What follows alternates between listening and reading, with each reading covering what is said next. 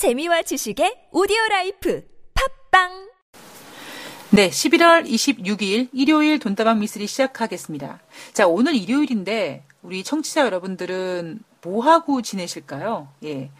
아, 제가 지금 녹음하고 있는 시간은 토요일인데요. 혹시 일부 마지막 부분에서 방송 녹음 중에 살짝 그 소리가 들어갔는지 모르겠습니다만, 예, 어, 천둥 소리가 우르릉 쾅쾅쾅쾅 들렸습니다. 음, 참 이런 그 토요일 날 이렇게 막 천둥 번개 치고 날씨 막 을씨년스럽게 막 춥고 이럴 때는 어떤 술이 맛있나요? 네. 아, 참 그 말씀을 드려야겠다. 음, 제가 아, 예전에 한번 여러분들한테 그 우리나라에서 신제품 맥주가 나온다. 그 피츠와 그다음에 필라이트. 필라이트 같은 경우에는 뭐 만 원에 12캔 그래서 가격적으로 승부를 걸고 그다음에 피츠 같은 경우에는 뭐 벌컥벌컥 마시고 하나 둘 셋 하면은 아, 뭐 이런 약간 고급진 약간 이런 그 마케팅을 했는데 뭐 1, 뭐 1차전, 2차전 할 거 없이 필라이트가 완전히 완승을 했죠. 근데 그 제가 개인 이건 정말 개인적인 생각인데 저는 이런 맥주 같은 거 있으면은 사실 제가 뭐 이렇게 뭐 입맛이 뭐 이렇게 막 예민하고 이런 건 아닌데 그냥 그래도 뭔가 이렇게 맛을 좀 이렇게 구별할 줄 알고 있는 그 이런 분들 전 되게 존경하거든요. 그 예전에 그 물, 물에 관련된 그 소믈리에 분이 계셨었어요. 그래서 아니, 물은 다 똑같은 물 맛이지. 뭐 달러? 근데 물을 물맛도 약간 다르죠. 물맛도 다르게 느끼는 분들 계실 겁니다. 저는 사실 어 만약에 술을 마실 때도요.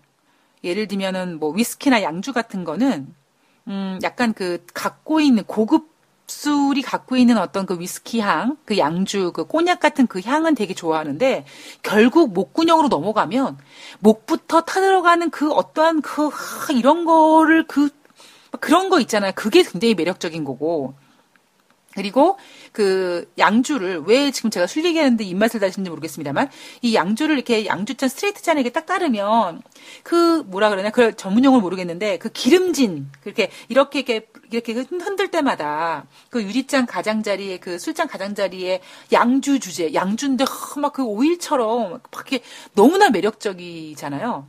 물론 독주기 때문에 저는 그렇게 좋아하진 않습니다만 근데 어 맥, 소주 같은 경우에는요, 워낙 소주를 물 먹듯이 먹어서, 진짜, 그, 왜 제가 물 먹듯이 먹었냐고 말씀을 드리냐면, 그, 회식 해서, 막 진짜 뭐, 4시부터 증권사에서 회식해서, 다음 날 1시, 2시, 마지막에는, 어, 백세주죠? 백세주로 입가심하고 헤어지고 이러한 회식 문화 속에서, 다음 날 한 10시, 11시 정도 되면은 이제 지압내면 오셔 가지고, 야, 점심 먹으러 가자. 한 잔, 그러니까 해장술 해야지. 그래가지고 해장하러 가면 뭐 순대국이라든가 뭐 선지국 같은 거 갖다 놓고 영업사원들이 이제 지점장님이 가자 그러니까 같이 가서 진짜 소주 각 1병씩 책상 앞에 두고 그냥 야, 속 안 좋으니까 귀찮으니까 따라주지 말고 그냥 각자 따라 먹자 해서 같이 따라 먹어서 해장술 했었거든요. 아 진짜 제가 가끔씩 야, 내가 이게 진짜 먹는 술이 그 요즘에는 그나마 아, 뭐 피부 관리를 위해서 그래. 꽃도 물을 주면 오래 사니까 인간도 물을 이렇게 마시면 좀 이렇게 싱싱하게 오래 가지 않을까라는 그런 생각으로 제가 하루에 2리터씩 물을 먹으려고 굉장히 막 노력을 하는데 요즘에는 그래도 이렇게 막 물을 챙겨 먹는데 예전에는 이렇게 물을 챙겨 먹지 않았거든요. 그러다 보니까 야, 내가 진짜 물 먹는 양보다 술 먹는 양이 더, 소주 양이 더 많은 것 같아라고 할 정도로 소주를 물처럼 마셨는데 그때는 예를 들면 뭐 처, 처음처럼이는 맛은 어떻고 참이슬은 맛이 어떻고 이런 거 몰랐고요. 그냥 딱 먹었을 때 아, 소주 향이 너무 세다라고 하는, 아, 내가 오늘 술이 안 받는 날이구나. 그리고 딱 마셨을 때, 어머, 달어! 그러면은 이제 술이 받는 날, 요 정도의 기준이 있었었거든요.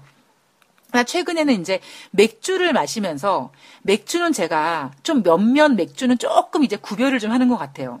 근데 이 필라이트는 물론 가격은 굉장히 좋지만 맥주 맛을 제가 알아버렸기 때문에 필라이트는 좀 그렇고요. 그리고 피츠는 아, 이런 생각이 났었거든요. 그래서, 아, 피츠 안 팔리겠다라는 생각을 좀 했습니다. 근데 제가 주말에 대형마트를 갔더니 리츠의 일단 가격을 인하시키고 그다음에 그 시음하는 그 테이블을 만들어 놨더라고요. 음.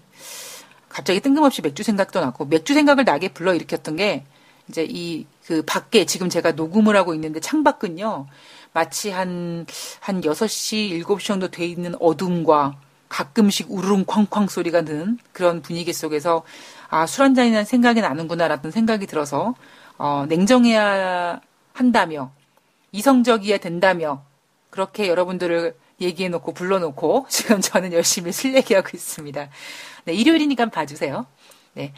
자, 음, 1부 마지막 부분에서 뉴욕 애널리스트들이 온라인과 오프라인 판매 실적이 모두 좋은 모습이지만 결과는 연휴가 마무리된 다음에 공식 집계가 나와야지만 정확하게 알 수 있기 때문에 뉴욕 증시는 이 연휴 마무리에 이 오프라인 온라인 판매 실적이 나올 때까지 큰 폭으로 움직이지 않을 것이다.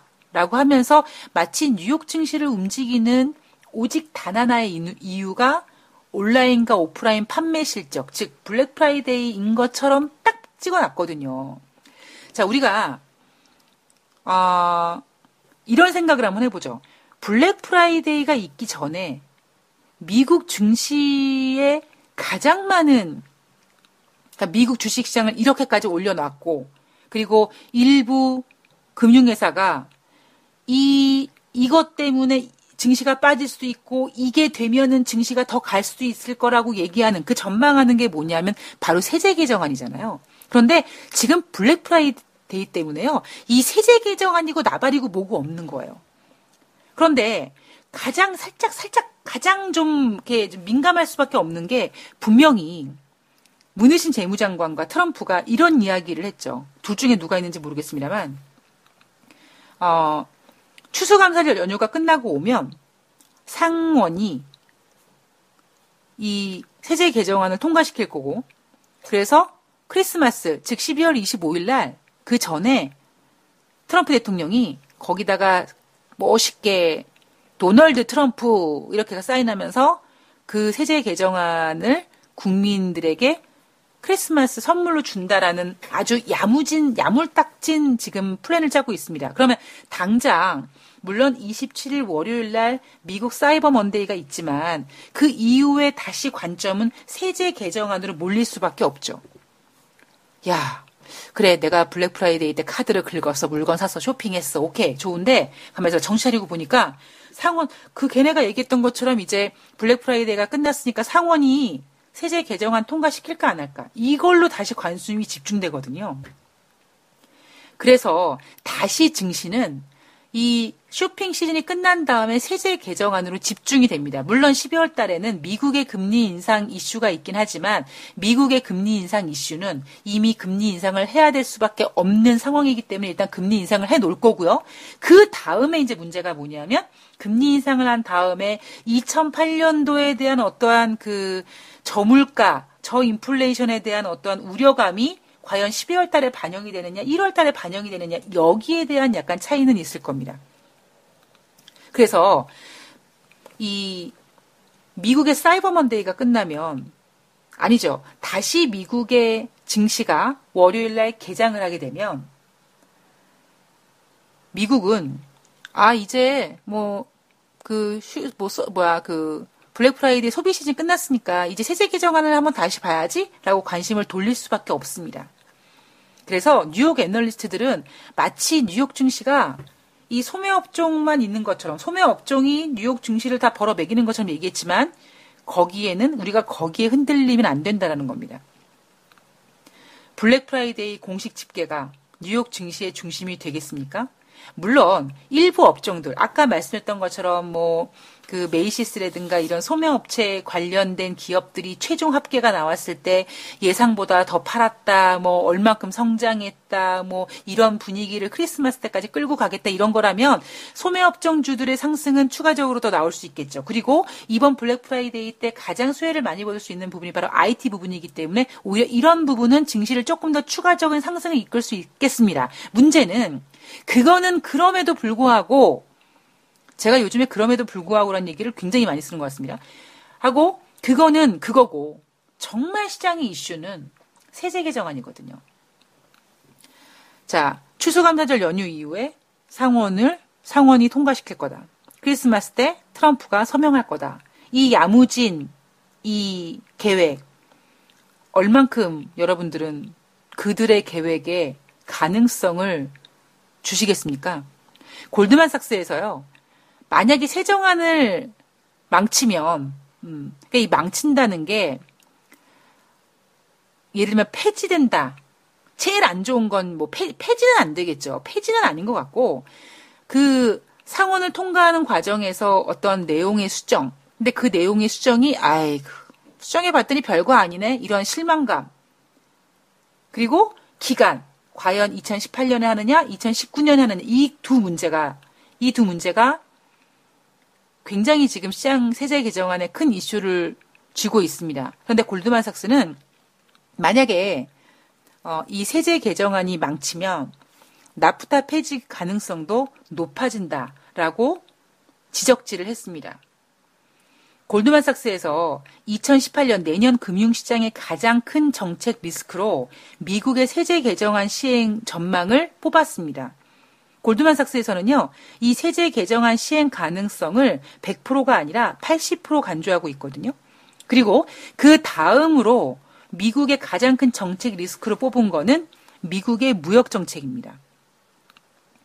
트럼프는 대통령이 되자마자 왜 그렇게 버락 오바마가 싫었는지, 물론 당이 싫어서도 있지만, 그, 버락 오바마 케어가, 오바마 케어 헬스 케어를 폐지하겠다. 트럼프 케어를 만들겠다. 이거를 얼마나 야물딱지 있게 막 들이댔습니까? 그런데 이거 실패했잖아요. 1차 실패했습니다.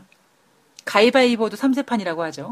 자, 두 번째는 바로 지금 골드만삭스가 80% 가능성을 간주하고 있는 세제 개정안입니다. 만약에 이 세제 개정안이 이렇게 뭐 국민들한테 엄청난 어마어마한 크리스마스 선물이 될 것 같다라고 막 떠벌렸는데 어찌 어찌 어찌해서 만약에 국민들의 눈높이라든가 국민들의 성에 차지 못한다면 가뜩이나 바닥을 벅벅 끼고 있는 이 트럼프 대통령의 지지율이 크게 하락할 거라는 거죠. 그러면 트럼프 대통령 입장에서는 얼마 전에 미니 지방선거 참패했습니다. 그리고 이제 곧 조만간 중국의 중간 선거를 앞두고 지지율을 어느 정도 확보를 해야 되는데 그러기 위해서는 트럼프 대통령 공화당 쪽에서 어느 정도 지지율을 확보하기 위해서는 어떠한 성과가 필요합니다. 왜? 트럼프 케어 실패했으니까. 그리고 뭔가 지지율을 좀 끌어올려야죠.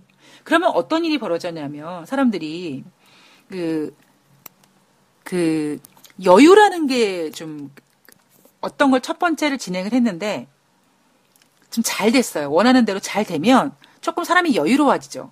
그 여, 여유로워지는 부분이, 어, 슬럼프로 올 수도 있고요. 아니면은 매너리즘으로도 올수 있고요. 어, 뭐 약간 그러니까 그런 식의 모든 과정을 겪지 않습니까? 그런데 지금 트럼프 입장으로는 큰 소리 뻥뻥 치고 굉장히 그 트럼프 스타일을 생각해 보면 대통령이 되자마자 오바마 케어를 폐지시킨다는 그런 얼마나 그 폐지를 외쳤는데 그거 실패했고 세제 개정안 어 이거 또 국민들도 아이고 그래 네가 그럼 그렇지 뭘 국민들한테 무슨 대뭐 어마어마하고 지랄 연병하고 있네 이렇게 생각이 들 수 있지 않겠습니까? 그런 입장에서 어떤 일이 벌어지겠냐면 초조해지죠. 그죠? 초조해지다 보니까 무리수를 쓸 가능성도 없지 않겠느냐. 물론 골드만삭스에서는 무리수라는 단어는 쓰지 않았습니다. 그런데 지금 이 골드만삭스가 아까 조금 전에 이 보고서를 쓰면서 만약에 세제 개정안이 안 되면 나부터 폐지 가능성도 높다라고 얘기한 그 근거가 그 한 문장의 근거가 그만큼 트럼프 대통령의 코너에 몰려 있고 몰려 있다 보니까 무리수를 써서라도 뭔가를 좀 바꾸고 싶어 할 거다. 그러면 어떤 성과를 내겠습니까? 트럼프 케어 안 됐고 세제 개정안 국민들한테 먹히지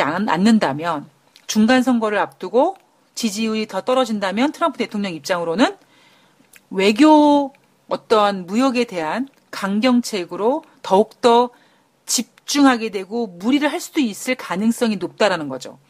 골드만삭스에서는 그 대표적인 거를 바로 나프타 탈퇴 가능성으로 제시하고 있습니다.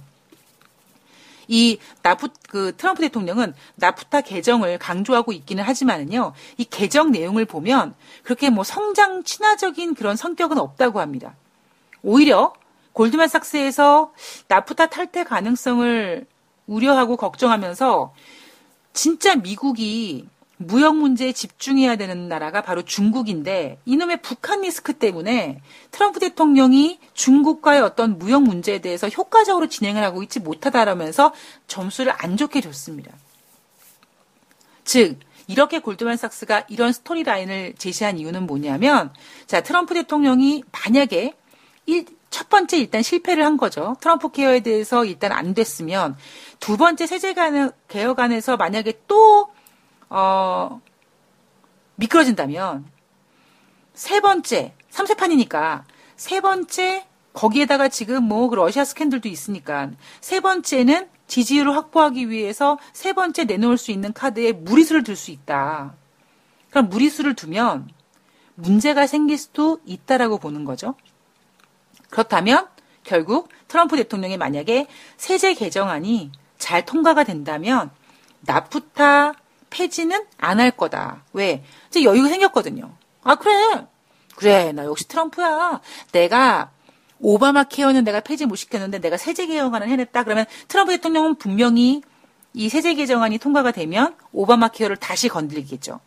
이순신 장군이 얘기했잖아요. 이겨본 사람이 승리할 수 있다고. 제가 여러분들 주식하시는 분들 중에 제발 여러분 증권 계좌는요. 입금하는 능력만 있는 게 아닙니다. 출금을 해도 돼요. 근데 왜 입금만 하십니까? 제발 수익이 좀 나면 빨간불이 좀 나면 얼마를 투자하실지 모르겠습니다만 최소한 5만 원 정도라도 수익금을 좀 빼서 좀 한번 그 증권카드를 출금으로 한번 써보세요. 제가 이런 얘기를 계속 하고, 이런, 이런 얘기를 그냥 주식 하시는 분들 만나. 혹시 저기, 주식 하시면서 수익금 출금해 보신 적 없으시죠? 제가 이 얘기, 이 얘기부터 시작하면서 계속 제발 좀. 증권 계좌는 입금만 하라고 있는 게 제가 아니에요. 라고 계속 제가 아주 애걸복고를 하면서 얘기를 하는 부분이 있거든요. 왜? 그렇게 해서 주식을 해서 수익이 나 봐야지만 또 다시 수익을 낼 수 있기 때문에. 그럼 물론 아 나 수익 났었어 무슨 소리야 나 계좌에 빨간 거 있어. 아 빨간 거 있는 게 중요한 게 아니에요. 정말 주식이 중요한 건 주식을 팔아서 현금화 시켰을 때가 그게 진짜 오리지널 수익금이 되는 거예요. 주식하시는 많은 분들의 문제점이 뭐냐면 주식을 샀어요. 오늘 샀어. 그런데 주식이 종가 기준으로 한 플러스 한 3% 났어요. 그러면 장 끝난다면 난 아직 팔지 않았어요. 근데 뭐예요? 3% 수익 났으니까 오늘 다른 돈으로 술을 먹죠. 근데 문제는 그 다음날 전일 3% 올라갔던 주가가 오늘 6% 빠집니다. 이런 일이 태반이잖아요.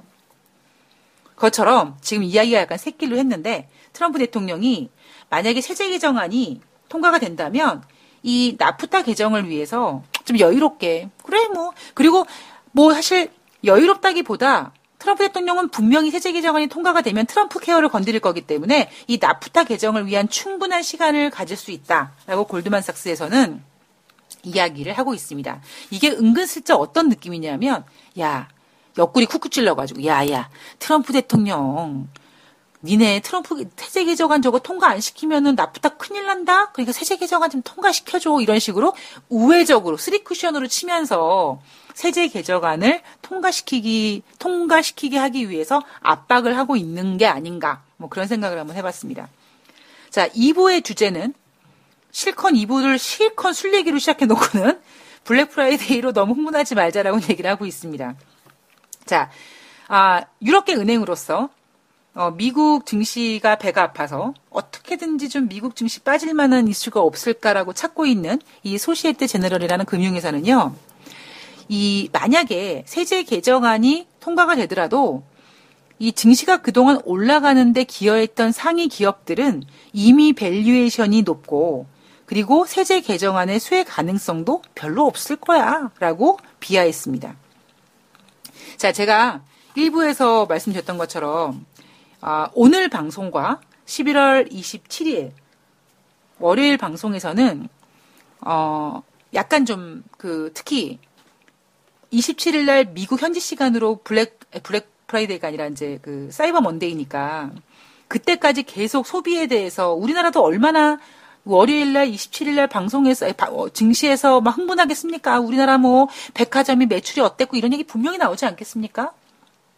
근데 그거보다 아 그거는 그거고 지금 상황에서 소비 시즌 때문에 약간 감을 놓을 만한 그런 이슈들 그리고 2018년도까지 뭔가 우리가 체크를 해야 될 만한 그런 것들을 쭉 한번 제가 좀 이렇게 둥글둥글둥글한 게 짚어드리겠다고 말씀을 드렸는데요.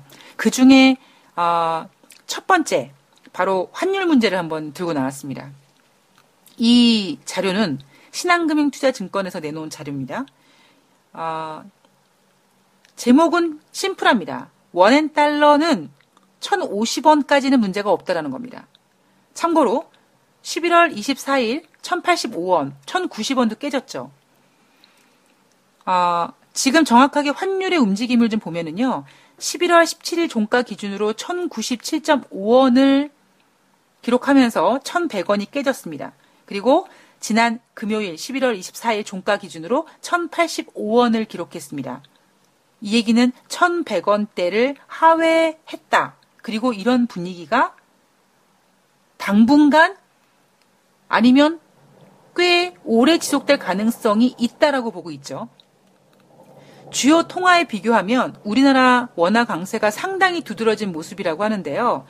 일부에서 말씀드렸던 것처럼 원엔 달러 환율은요, 증시에서 외국인들 수급에 굉장히 긍정적입니다.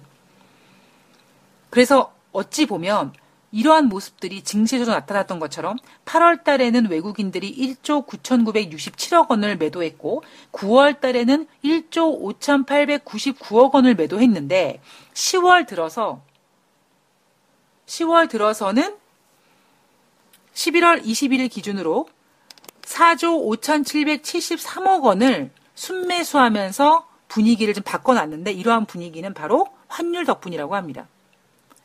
자, 이미 환율은 1,100원을 깨졌습니다. 지금부터 관건은 뭐냐면 앞으로 환율이 그러니까 즉 달러가 아니죠. 이게 훨씬 더 이해가 빠르시겠네요. 원화가 더 강세를 보일까? 그렇다면 달러에 대비해서 얼만큼 강세를 보일까? 이게 우리가 기업을 운영하시는 분들 관련해서 증시에서도 마찬가지로 관심을 가질 수밖에 없는 포인트입니다. 왜?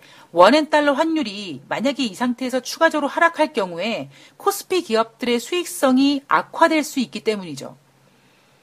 과도한 원엔 달러 환율 하락은 증시 악세 요인으로 우리가 알고 있고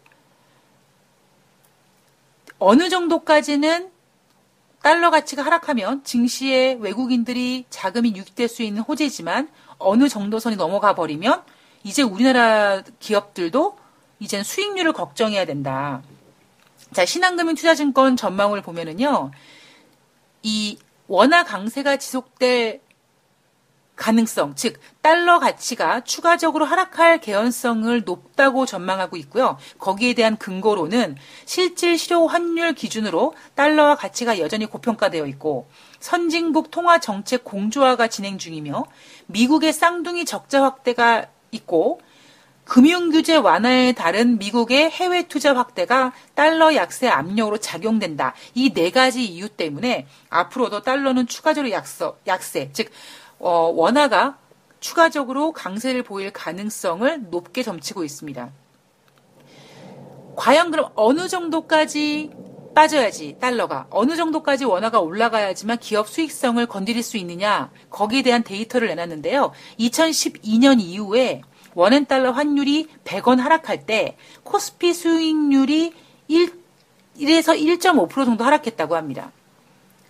그리고 이 기업들의 원엔 달러 환율의 추가 하락은 기업들의 수익뿐만 아니라 코스피 자체 이익도 감소시킬 수밖에 없죠. 왜? 기업들이 모여서 코스피를 만든 거니까.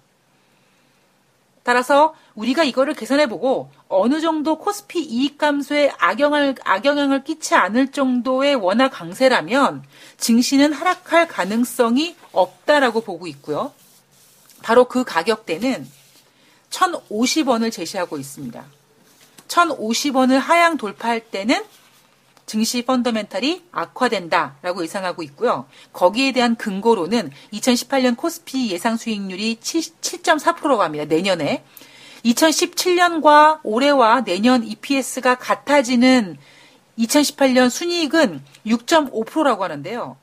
6.5%에 대응되는 원엔 달러 환율이 1,065원이라고 합니다. 그런데 지난주 종가 기준으로 1,085원이었죠. 자, 편차를 좀 고려했을 때 1,050원에서 1,080원 요 범위 내에서 크게 하향 돌파하지 않으면 코스피 기업들, 코스피 순이익 감익의 우려는 없다라고 보고 있습니다. 그리고 아까 말씀드렸던 것처럼 약간 편차를 두고 있지만 편차를 고려한 1,050원에서 1,080원 그 아래, 즉 1,050원을 하향 돌파하는 순간 그때부터는 우리나라 증시도 이제는 뭐 달러가 약세해서 뭐 증시가 좋아 이런 얘기는 더 이상 하기 어려울 정도로 우리가 환율 영향을 많이 받을 타이밍이라고 합니다. 여러분들 참조하시면 좋을 것 같고요. 그리고 우리가 환율을 첫 번째로 점검해 봤잖아요. 두 번째 점검은 바로 이제 3분기 실적 시즌이 이미 끝났고 12월 달에는 크리스마스 시즌 그리고 1월 달에는 우리에게는 1월 효과가 있습니다. 만약에 지금 코스피 같은 부, 코스닥의 이런 분위기가 나오면 2018년도 1월 달 효과 있다고 엄청나게 또 떠들어댈 거예요. 그리고 거기에 떠들어대는 또 하나의 어떠한 그 약간 바람을 넣을 수 있는 게 뭐냐면 바로 2017년 4분기 기업 실적 시즌에 들어가거든요. 그럼 우리는 지금 11월 말이지만 아직 이르지만 남들은 쇼핑 시즌에 흥분하고 있지만 우리는 미리 좀 4분기 실적에 대한 이 그 예상을 미리 좀 한번 해보자고요. 그래서 첫 번째는 환율 얘기, 두 번째는 4분기 실적에 대한 이야기를 가지고 나왔습니다. 이 4분기 실적에 대한 자료는 유한타 증권의 자료를 참고로 했고요. 우리가 지금 뭐 세제 개정안, 블랙 프라이데이 뭐 이런 것 때문에 잠시 잊고 있었지만 우리는 얼마 전까지만 해도 3분기 실적 시즌이었어요라는 얘기를 매일매일 듣고 있었습니다. 지금 3분기 실적 시즌이 끝났는데 어떤 성과가 나왔냐면요. 유니버스 200 종목의 3분기 영업이익은 48조 1000억 원이고요. 9월 말 전망치 대비 98.4% 달성. 이 기업들 중에서 어닝 서프라이즈를 기록한 거는 47%라고 합니다. 어, 이 전망치가 98.4%는 2분기보다는 좀 낮다고 해요. 그런데 어닝 서프라이즈를 나타낸 거는 2분기보다는 좀 많다고 합니다. 그리고 세부적으로 봤을 때 삼성전자와 SK 하이닉스의 전망치 달성률은 99.9. 이건 뭐 100이라는 거 100이라고 봐야죠. 우리가 금도 24K 순금도 100%라고 얘기하지 않잖아요. 그죠? 이, 제가 요즘, 제가 나이 먹으면서, 아, 왜 금을 24%를 100%라고 안 하지? 라고 했는데, 요즘엔 좀, 왜 99.9라고 하는지 좀 뭔가 살짝 좀 이해가 가더라고요. 삼성전자와 SK 하이닉스 전망치 달성률이 99.9란 얘기인데, 이건 여러분 순금 99.9예요 라고 얘기하는 것처럼 100%다. 라고 보시면 되고요. 그리고 이들을 제외한 나머지 198개 종목의 달성률, 유니버스 198개 종목의 달성률은 97.6%라고 합니다. 자, 3분기 실적이 다른 때와 좀 다른 게 뭐냐면 실적에 부합했고, 그 다음에 실적에 부합하면서 실적을 발표를 하면서 4분기 이후의 실적에 대한 가시성을 좀 높여 놨는데, 문제는 삼성전자와 하이닉스는 높아, 너무나 눈높이가 높아져서 과연 이 높아진 눈높이를 어떻게 충족시키느냐 이게 문제라고 합니다. 그리고 반면에 삼성전자와 하이닉스를 제외하고 나머지 198개 종목들 같은 경우에는 그래 니네는 이제 좀 올라봐라. 뭐 이제 뭔가 개선 가능성이 상대적으로 높죠. 전교 10등, 전교 5등 하는 애한테 전교 5등 하는 애한테 야 너 전교 1등에 얼마나 부담이겠습니까? 그죠? 근데 전, 전교 꼴등하는 애한테 야 중간만 가. 물론 어려울 수 있겠지만 아니면 100등만 올려. 이거는 굉장히 다릅니다. 그것처럼 삼성전자와 하이닉스가 이 상위에 랭킹되다 보니까 너무나 많이 앞으로 더, 더, 더 이런 압박을 받게 되는데 오히려 그거와는 달리 그동안 좀 이렇게 좀 밀려왔던 좀 누그러졌던 기업들한테는 오히려 상대적으로 앞으로의 기업 실적에 대해서 어떤 기대감과 가능성을 높게 평가받을 수 있다라는 거죠. 자, 4분기 이후에는요. 지금 보는 어, 유한타 증권의 그 전망은요. 2018년 이익 증감률은 18.8%라고 예상하고 있습니다.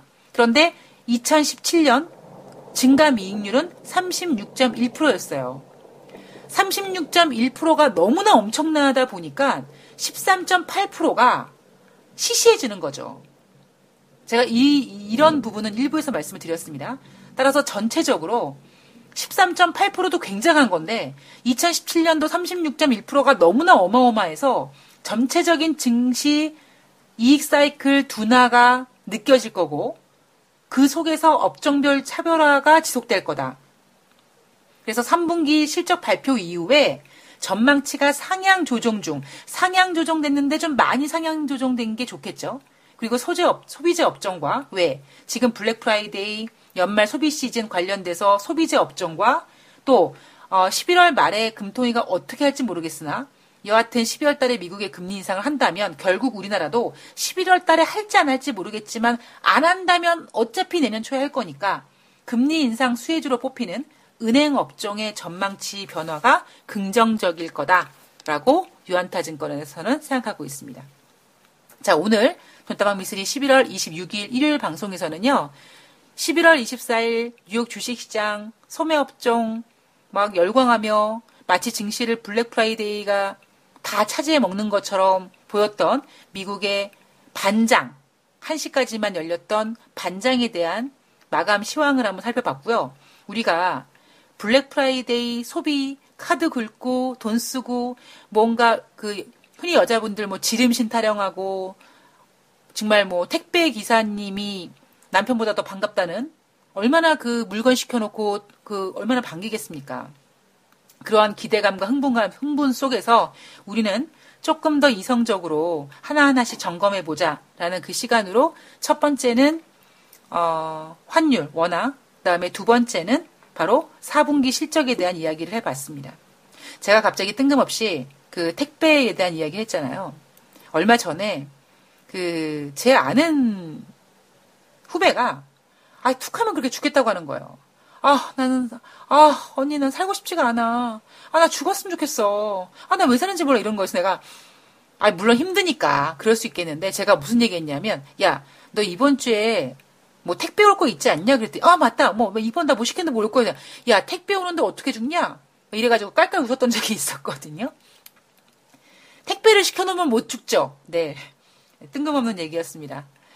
아 오늘 11월 26일 돈다방 미스리가 준비한 내용은 여기까지입니다 뭐 제가 이렇게 열심히 나름대로 준비했지만 얼마나 도움이 되어 드릴지는 모르겠습니다만 제가 정답을 드릴 수는 없지만 여러분들이 자칫 놓칠 수 있을 만한 이슈들을 계속 좀 끄집어 내려고 합니다. 거기에 대한 오늘 어찌 보면 일부 느낌으로 원화 이야기와 그다음에 4분기 실적 얘기했고요.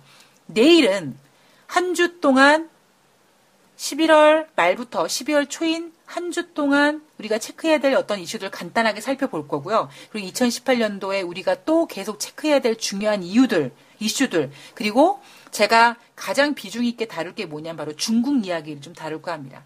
여러분들 11월 26일 일요일 날 휴일 잘 보내시고요.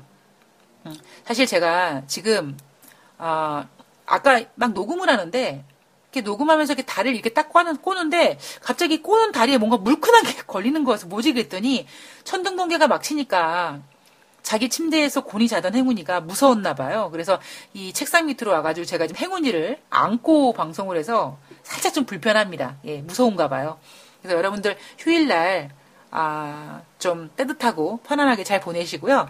저는 11월 27일 월요일 날 오늘에 이어서 계속 중요한 이야기들 어, 그리고 여러분들에게 조금이나마 도움이 될 만한 이야기들을 좀 가져 나오도록 하겠습니다. 따뜻하고 편안한 휴일 되세요. 고맙습니다.